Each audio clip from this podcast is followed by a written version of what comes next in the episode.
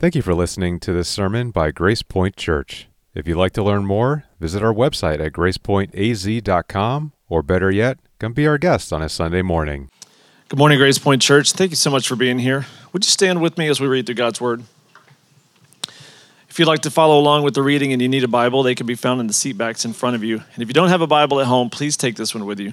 Or if you know someone that needs a Bible, please take this one and give it to them. We'd love for you to have God's Word in your hands throughout the week.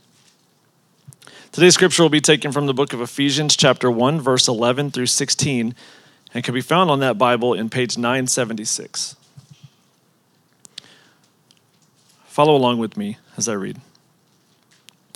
In him we have obtained an inheritance, having been predestined according to the purpose of him who works all things according to the counsel of his will, so that he who were the first to hope in Christ might be to the praise of his glory. In him you also, when you heard the word of truth, the gospel of your salvation, and believed in him, were sealed with the promised Holy Spirit, who is the guarantee of our inheritance until we acquire possession of it, to the praise of his glory. For this reason, because I have heard of your faith in the Lord Jesus and your love toward all the saints, I do not cease to give thanks to you or for you, remembering you in my prayers. Let's pray. God, thank you so much for bringing us here this morning. God, just pray that you would uh, just bless Jason as he brings the message to you. God, I, I do thank you that uh, just having been predestined, God, you know us, you know our struggles. So I just pray that you would uh, just allow us to hear Jason's word this morning in a way that would encourage us, bring us hope, and, uh, and take us throughout our week. Thank, thank you for all this. Pray for in your name. Amen. I don't know if you ever need um, a good reason to get happy or to get glad, or if anybody ever told you, you know, you're in angry pants and you can get happy in the same pant. You know, like I get told that sometimes. I tell people that sometimes, but what I've noticed is it never helps um, to tell someone that. But uh, a buddy of mine was out to see me uh, this last week, and I didn't put him on blast or anything. He was here, and I thought I might find a way to embarrass him in the sermon, and I just couldn't figure it out. Um, but uh, he's back home now. But we were laughing. He said, "Man, you're just happier now. You're like." You're just a better guy to be around. When I first came out to see you, like, oh, I didn't even know if you should be in minute like a pastor anymore. It's like, really? He's like, yeah, you were so cynical of people. Like you thought everybody was trying to get you or, you know, was get something from you. And, and, you know, like people were scary to you. I was like, really? And then I was remembering like, oh yeah, I was.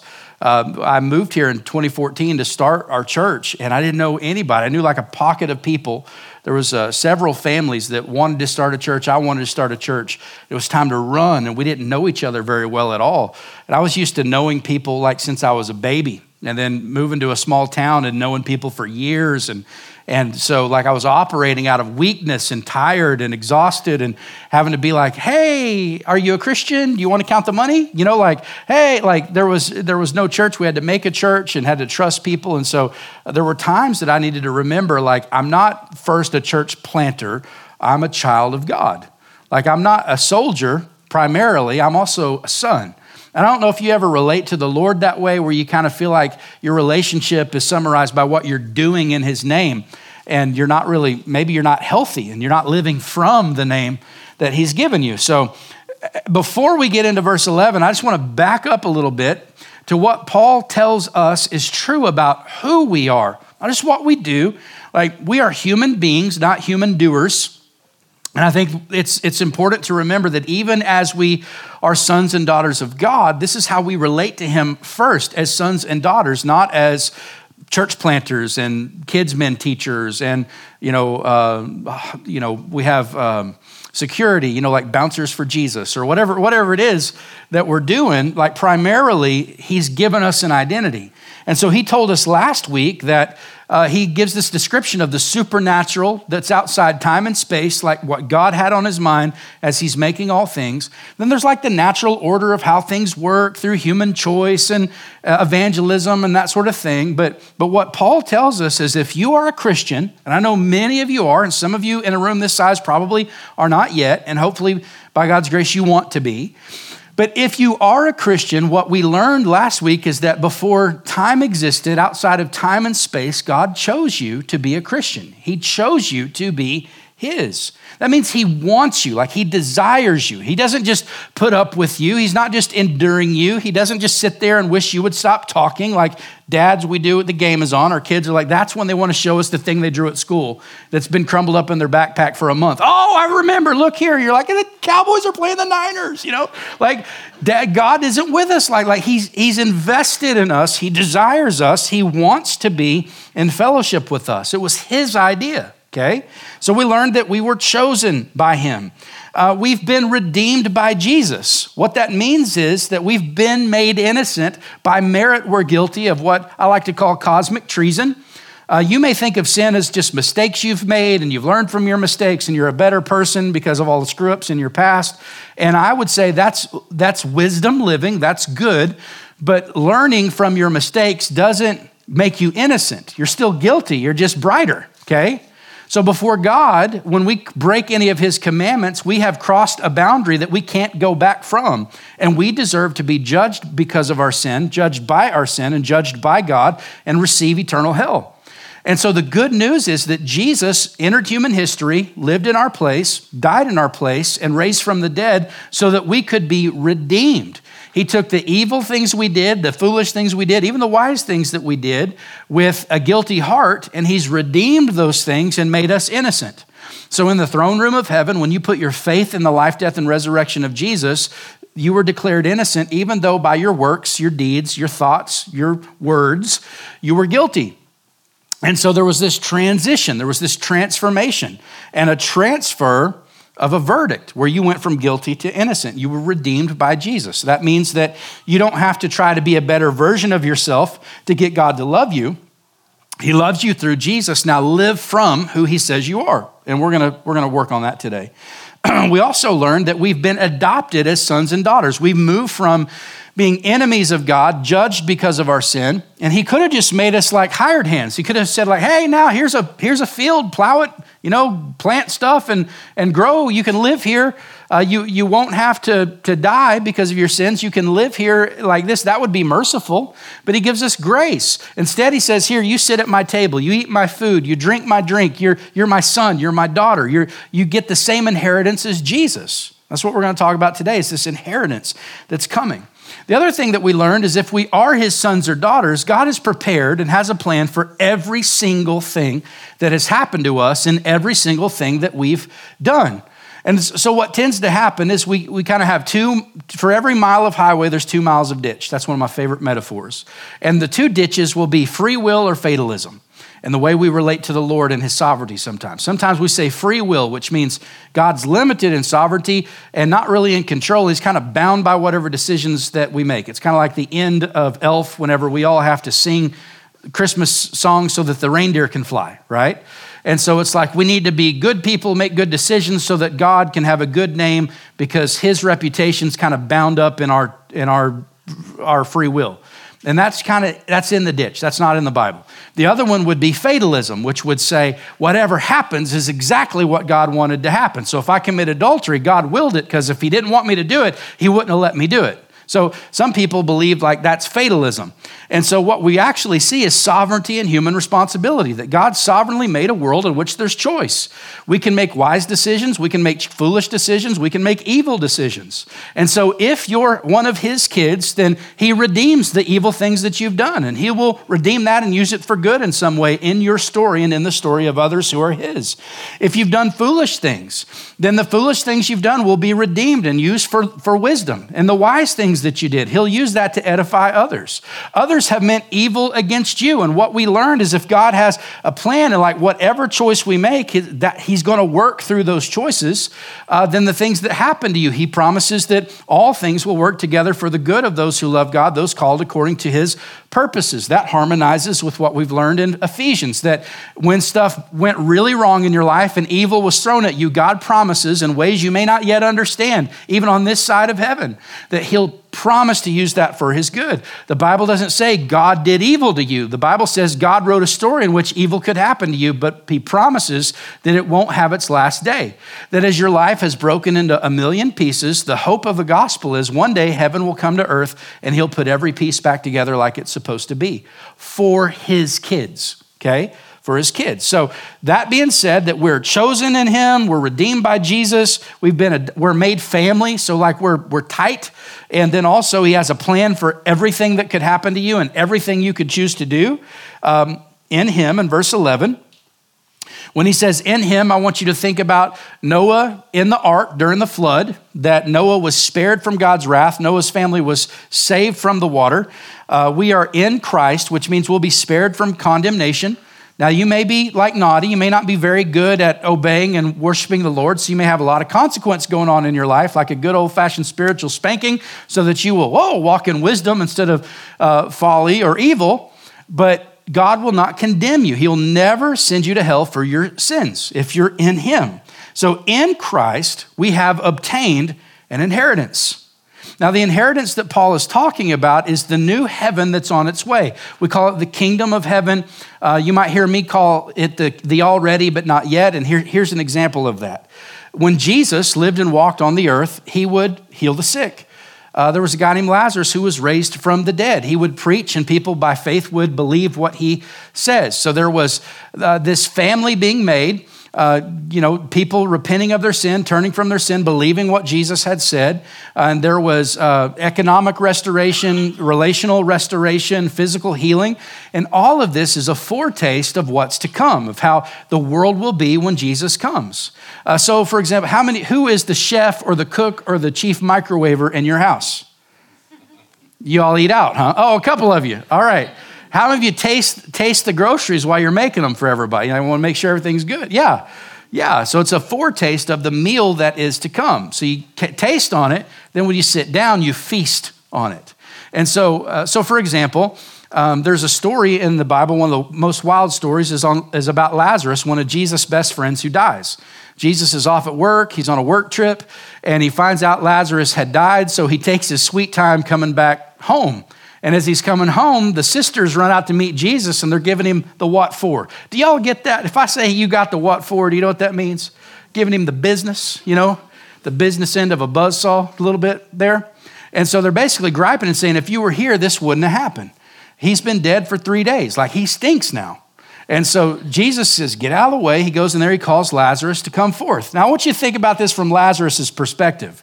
Lazarus is with the Lord, and the Israelites would have called it Abraham's bosom. He's in heaven, he's in the presence of, of God. And Jesus goes, Lazarus, come back. And he's got to be like, Are you kidding me? Like, I, I got sick, I died, I had this body that fails, and okay, all right, here I come. And so he, they unbind him from all his wrappings and everything. And it was such a weird miracle that when the government found out about it, they're like, oh, we got to kill that guy. The guy who is dead and is now alive. Yeah, let's find him and kill him. So then Lazarus is like, my gosh, which is it? You know, I, you know so what the point is, is that his res- resurrection he experienced was a foretaste of the ultimate revela- resurrection that's on its way. That even though they prayed and Lazarus raised from the dead, uh, we will not escape the ultimate death, that we're going to die uh, unless Christ returns first and glorifies our body.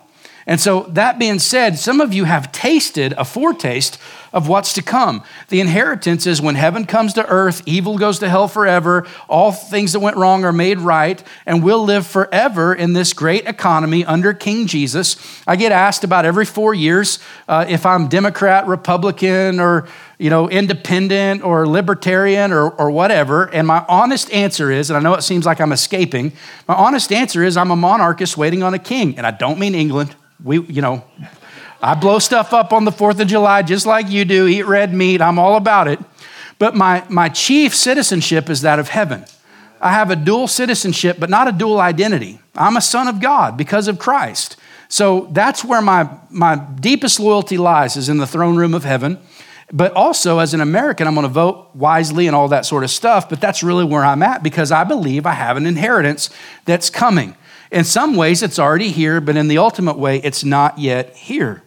So he says, In Christ, we have obtained this inheritance, and we've been predestined, a predetermined destiny, according to the purpose of, of God, Christ, who works all things according to the counsel of his will. So that's the idea of everything that's happened to you.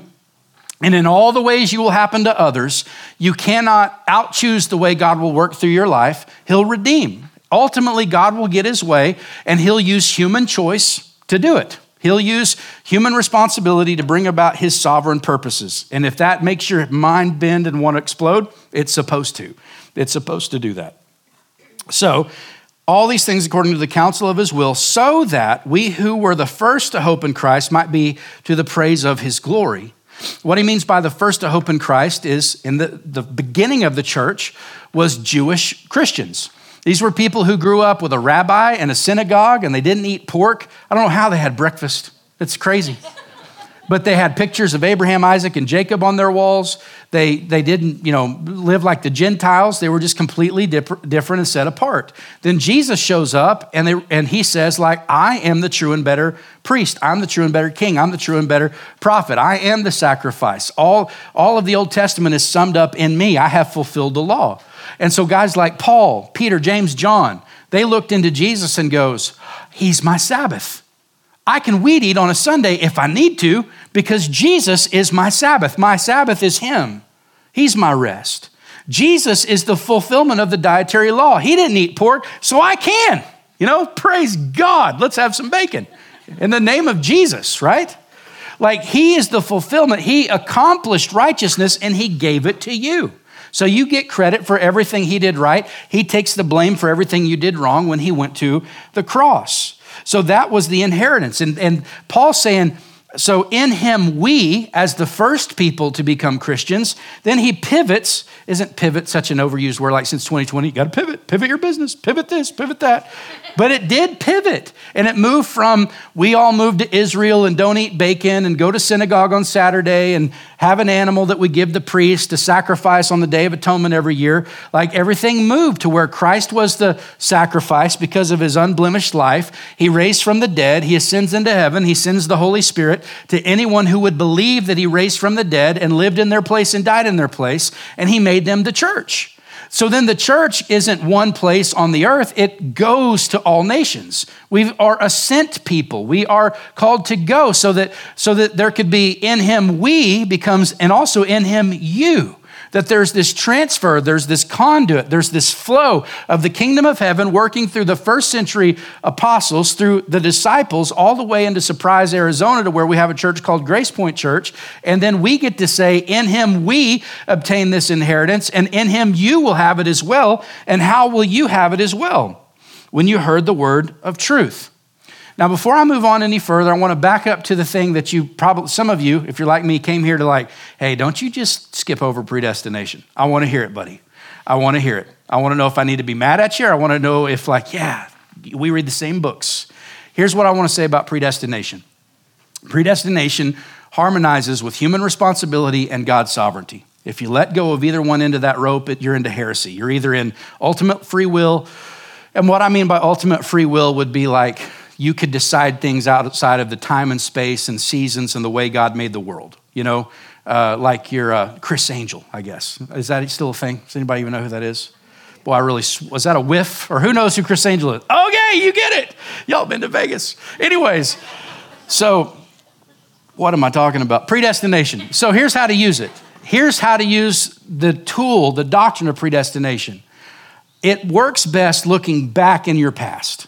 It is a set of binoculars. It's a way to see the world to where you can see God's providence, where He is providing for you. So you look back in the past when you were lonely and you realize you made a move, and that move, you got a part of this church and you had community, and you can go, oh, that wasn't coincidence. God did that. And maybe you had secret sin and you got caught. And at the time, it felt like, I'm going to lose everything. And then, and then through years of accountability and brotherhood, or maybe sisterhood, you begin to live healthier and you walk in repentance and there's more joy. And you you met your spouse through a turn of events. Like uh, when I was a kid, I, we moved to a new town. I didn't want to go. Well, that's when I met my friend Josh, I told you about. We've been friends since we were kids. Then we were going to move back to my hometown. I didn't want to go. And then that's where I met my wife, and we've been married for years. You know, like it's like, oh, you look back and see providence. In the present, predestination feels like coincidence. How many times have you been like, yeah, well, you're just talking about someone, you go, we were just talking about you. Hey, where you been? You know, like you, there's things that you've been praying for a job, and somebody goes, Hey, we're starting a new thing out in Western Phoenix. Are you interested? Like, whoa, like Siri's listening on me, you know? Well, the Holy Spirit is listening in on you, and it feels like coincidence, but it's providence. Now, we like it when the happy happens, but providence happens through the crappy too. Everything that's happening right now in your life, providentially, God is caring for you and redeeming. He's not making evil happening, but He's rigged it to where evil can happen to you, but He promises that all things will work together for your good. So in the past, you see providence. In the present, you're going to be tempted to call it coincidence. But in the future, some of y'all just get real weird, okay, with predestination. And here's where you get pre- weird with predestination. We are all called, if you're a Christian, you're called to two great mandates that we find in the scripture. One we find in the Old Testament, the other we find in the New. In the Old Testament, it's called the cultural mandate, where God tells Adam to be fruitful, multiply, fill the earth, subdue it. So if you're a parent, you've told your kids, go do that to your bedroom. Subdue that sucker. You know, it's a wild bronc, it needs to be tamed, okay?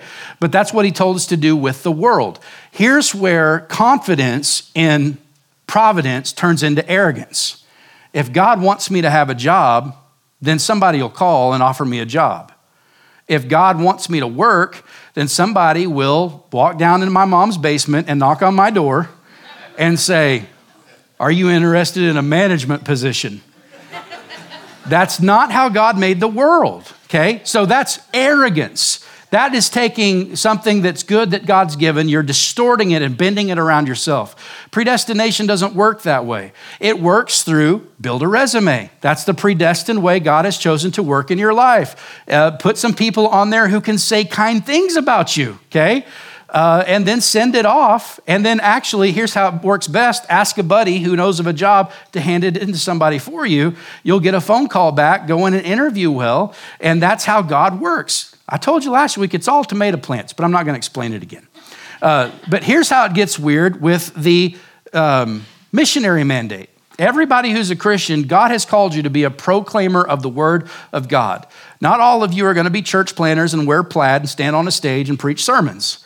But all of us are supposed to know people who are not Christians and ask them if they want to be Christians. All of us are, are called to do that. And here's where predestination gets weird and it becomes arrogant in your life. Well, if God wants to save people, well, then He'll save people whether I tell them or not.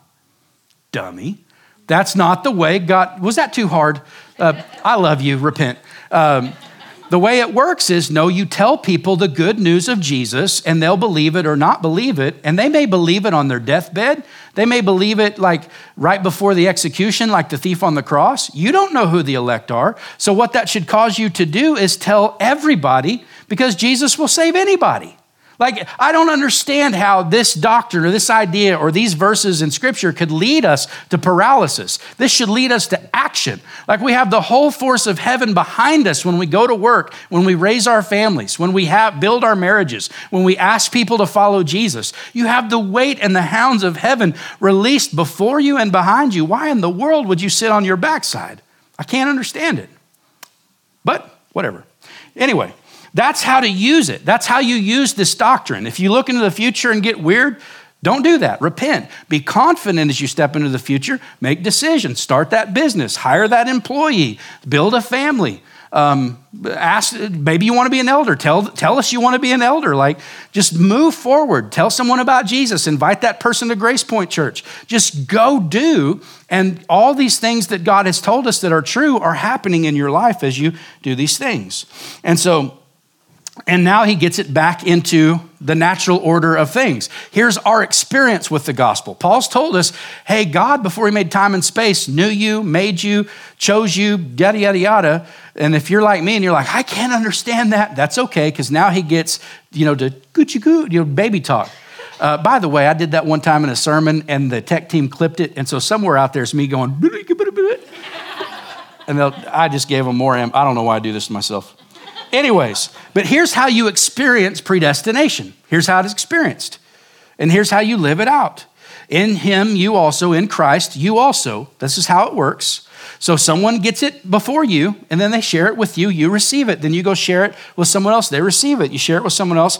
They receive it. And when you heard the word of truth, the gospel, which is good news, not good advice, the gospel of your salvation, the good advice of your salvation would say, hey, don't cuss, don't drink, don't smoke in public. I don't know what they were where you grew up. That's Oklahoma stuff right there. Like you, if you're gonna have alcohol, there needs to be a fridge in your garage. and you drink it out there where no one can see you. Or um, I guess, I don't know if that ain't even funny to you. Maybe you're like, I feel seen. You know, I don't know. But you're supposed to change so that God will love you. That's religion. Hey, you're really bad, you need to become really good. You do these things to get God to be impressed with you. But the gospel says that you've been saved. You move from guilty to innocent because of Jesus. And so it's not by behaving rules, it's by believing that Christ lived in your place the life you failed to live, died in your place the death you deserve to die, and raised from the dead. And so you heard the word of truth, you heard the gospel, and so and, and believed in him, and you were sealed with the promised um, Holy Spirit who is the guarantee of your inheritance until we acquire possession of it to the praise of his glory. So, how do people become Christians? By hearing the word of truth, which is God's word, and God's word holds the gospel. The gospel is Christ uh, lived in your place, died in your place, and raised from the dead, and he gives his Holy Spirit to anyone who would believe in him. If you've believed in his life, death, and resurrection, you've been transformed and you've been saved. And the Holy Spirit is this guarantee, this down payment to prove to you that that kingdom is on its way. But right now, the person of God is with us while we wait for the world to ultimately change. And all of this is to the praise of his glory. So, God's sovereignty plus human responsibility to proclaim the gospel will lead to lives being changed by Jesus. And what you believe about these things will deeply impact the way that you will, will share the gospel with people. So, for example, there's a more Arminian way to see scripture that would say, or uh, soteriology, and soteriology is just the study of in that moment someone gets saved, how it works. And some would say, like, uh, we're all in the ocean, drowning, flailing our arms around, saying, Help! You know, we're like Jack, you know, on the side, on that door on the Titanic. There was room for him up there, by the way. I don't know if you Anyway. But you're in the water, you're, you're flailing around. And by the way, if this is what you believe, we're cool, okay? We're cool. And, and, you, and you might believe Jesus throws a life raft out to those people who say, Give me a life raft, okay? You ultimately believe that Jesus is the one who saved you, and you just see your choice was a really big part of what happened. That's fine. Another way to say it, see it, would be a little more reformed, or the word might be Calvinistic, but I'm slow to use those words because of how loaded of a term that might be for you. But that perspective would be more so like, no, you were at the bottom of the ocean, drowned, dead, no pulse, and Christ came down and gave you life and breathed life into you, and you responded. Siri quit it. And you responded to what his work was in your life. And of course you chose, you responded by choosing him. Now, I that's more so where I'm at. If that's not where you're at, we're cool. I hope we're still cool if that if, if you know that's where I'm at. So that's where I'm at. But here's the implications of what you believe. So so so when I was growing up in Oklahoma, I didn't even know that there was like soteriology. I just thought we are supposed to freak people out or argue with people until they finally said, Fine, I believe what you believe. Leave me alone. That's what I thought we were supposed to do. So every year about Halloween, we would do this thing called Heaven's Gates and Hell's Flames. Who knows what I'm talking about? Who, who gets down? Like, if this is you, like, we're cool. That's fine. But here's what I experienced. Like, there would be, like, one church in town would host the thing. We'd all go and uh, and it would be a play, and all the youth groups would go to it, and one youth group would host it. And here's how the play would go: that it was prom night, and and at the end of prom, all everybody went to the party, and all the football team got drunk, and they were driving home, and this sweet girl that was Baptist or Methodist or Presbyterian, whatever church hosted the event, that's you know where she went to church, and so she was like a victim of, I don't have a ride. I guess I'll go hang out with the football guys. And so they're in a, a drunken state. They wreck and they die. And they realize, everyone's in the, in the car wreck realizes, oh, we're dead. And then, like, all these demons would come in, like, you know, and then and then drag the football players off to hell. They're like, no, no, I wish I wouldn't have done this. You know, it's just freaking everybody out. So we're all like, oh, I wet my pants a little. And so then the girl standing there by herself, and then the angels come in and like, well done, good and faithful servant. You sippeth no beer. And then brings her into heaven. And then the the yeah, I'm not some of you who you who knows what I have I been wrong yet? I'm not I haven't been wrong yet. So then the curtain comes back and the preacher comes out and he's like, Who wants to go to hell?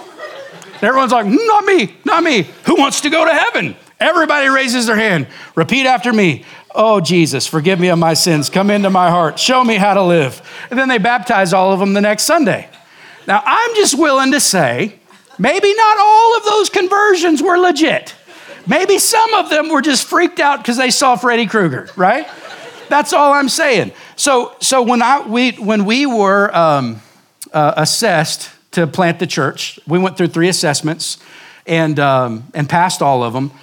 But in one of them, they asked me, like, what is your strategy for how you're going to grow the church? And I said, it's going to be through gathering and scattering. We're going to gather together, the Christians that we do have. We're going to break open God's word. We're going to be open with our lives. We're going to open our Bibles. We're going to have a list of people. We built a name of a, a list of 100 names of people that were dechurched and unchurched who were not living as Christians. And we were going to hold each other accountable to invite them to this thing like, do you want to be a part of the church? And the, and the question we started the church on was, do you want to be a Christian? And the guy looked at me and he's like, that won't work. I was like, well, I don't know what do, you, what do you want me to do? I said, that's how it worked in the book of Acts. And, and here's what he was hoping I would say. And this is okay. I got no problem with this. I just can't do it. It's just not in my DNA. But it would be like, hey, let's have a block party. Let's put out a bunch of inflatables and food. And everybody comes and we get their email and we build this database. And we just keep having these events and getting them to come back. And and that's fine. And then eventually, like, hey, we're going to launch on a Sunday and we're going to give away flat screen TVs, and you know, we're going to bring out circus people. They're going to juggle and like swallow swords and throw flame, like whatever. Like, if you want to be entertained, I, I still I don't even think that's sinful. I'm just saying I don't know how to do it. All I know how to do is do my best to be kind, confess my sin when I find it, turn away from it when it's there, and ask you, do you want to be a Christian? So typically, here's, here's how it goes for me. I'll, I'll say, where are you from? Because we're mostly from somewhere else. A lot of you are actually from here, and you're like OGs of Arizona, which is pretty cool. But uh, I'll say, Where are you from? And somebody go, Oh, I'm from wherever. And I'll say, Well, what do you do?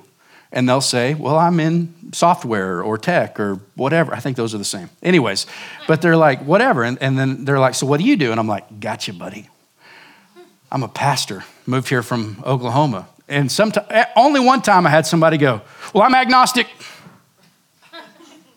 And then the next thing he was like, So what do you think about aliens and stuff?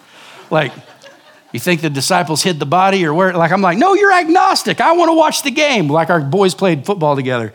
Then, anyways, the guy never did meet Jesus, but I was like, You told me to leave you alone, and now you will not leave me alone about me being a pastor. But that's my little segue. You figure out a way to not be weird, but normally talk to people and say, Do you want to be a Christian? They'll either say yes or no.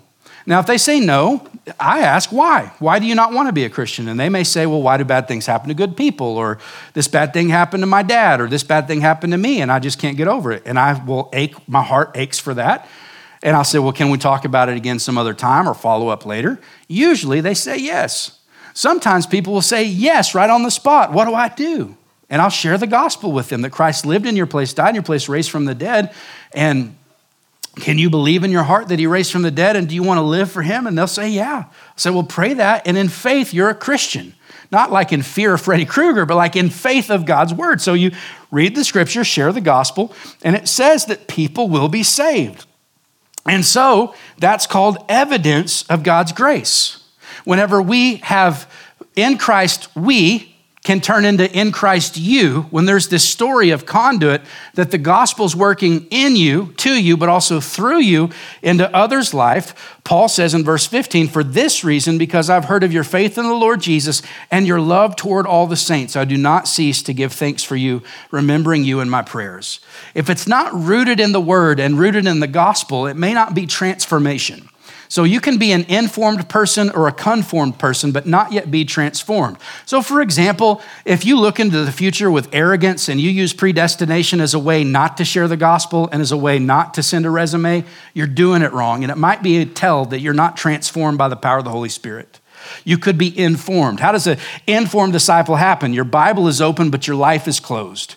You're learning about the scriptures. And could it be that what is deep, like people usually say, I want to go deeper. What if going deeper has less to do with where Cain got his wife and who the Nephilim were, and it has more to do with the scriptures knowing you more and more, and what little you do understand, you go and do and obey? What if that's the deep? I say that like I don't know. That's where the deep end is. I do know. That's what, there's nothing more mature than faith and repentance. We got people wondering where did the Neph- who were the Nephilim, and they struggle with generosity in their life. Like generosity's laid out clear. You want to argue over percentages and does it tithe or this or that, whatever. But we all know we need to be a generous people. Some people are generous when it comes to a wealth of information and stingy when it comes to loving other people with their money. So what's deeper, knowing the stuff or doing the stuff? It's doing the stuff. It's what the Lord tells us. To know what to do and to fail to do it, for them it is a sin. Okay? So the other way would be a conformed disciple. Maybe you never read your Bible, you don't pray, but you have a friend who's really spiritual, mature. They're really a good dude or a good gal and they love Jesus. And they have no idea really what's going on, but you'll go to them and ask them for advice and they give it. And it's wisdom and it works and it's good. But the next thing you know, they're your mediator between you and the Lord. Well, what you need to do is confess and repent and let them be a mentor, but your mediator needs to be Jesus. That's where transformation is. It's the truth of the word, the, the story of the gospel, and lives will be transformed when the Bible is open and our life is open.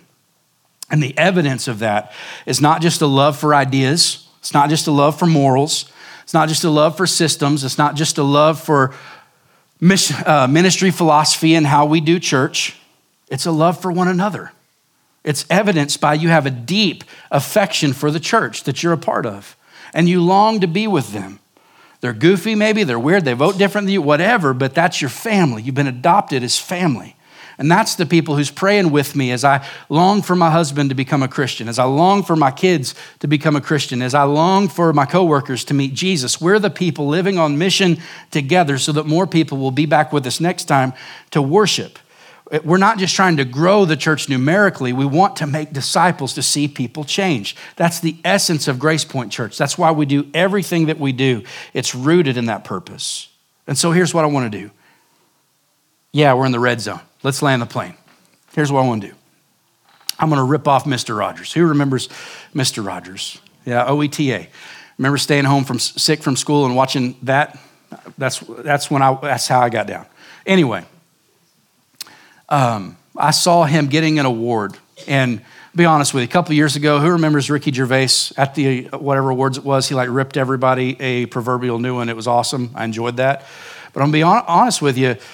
When I saw Mr. Rogers years ago up there saying things, it just it was the room changed. It was it's better than than um, insulting everyone. He just got up there and was like, "Isn't this a beautiful thing that the that we have received. You remember him, anyway. And then he goes, What I want to do is take a few seconds. And he said, Isn't it wonderful that all these people that are here today have had so many people who have poured into your life and have invested in you? And so, so many of us are here and we'll get awards today, but we're only here because of all of the people that invested in us. And he says, So, what I would like to do is take 10 seconds right now for you to just acknowledge them and thank them. This before we have phones and all that sort of stuff. And so everyone thinks he's being, you know, just, you know, a metaphor. And he goes, I'll keep the time.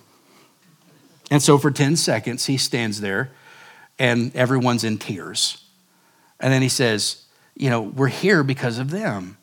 And I'm not going to keep the time, but in the same sentiment, this week I want you to pause and reflect in like, who is the in him we led to in him you? Who is it that God worked through to get to you? This collision of what all is outside time and space that we're trying to understand, but we know we have limited, finite ability to understand it, but it collides with the natural order of things that is the word of truth and the gospel and faith and the receiving of Holy Spirit.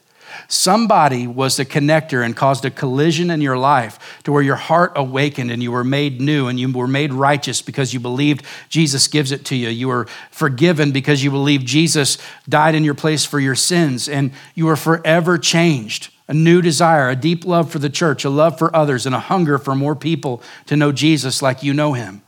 Who was that person or people or church? Was it an artist who sang a song? Was it a pastor who preached a sermon? Was it a friend who said hard things to you? Where was it? How was it? And just honor them. If they're still living, send them a text, send them a message, thank them for being faithful to open the word and share the gospel so that you could believe. And then the second thing I want us to do is now think who should you proclaim the gospel to? And what steps can you take to move in that direction this week? So that you could long for, like cookies in the oven, waiting for them to be done, so that you could long for to hear of their faith in the Lord and to see their love toward all the saints. Who are the people that you're longing for? Who can you go pray for this week? Who can you invite to church this week? Who can you share the gospel with this week so that you hope to see their deep love and affection for the saints, which is evidence that they've heard the word, that they've trusted in the gospel, and they've been transformed by him? Let's pray.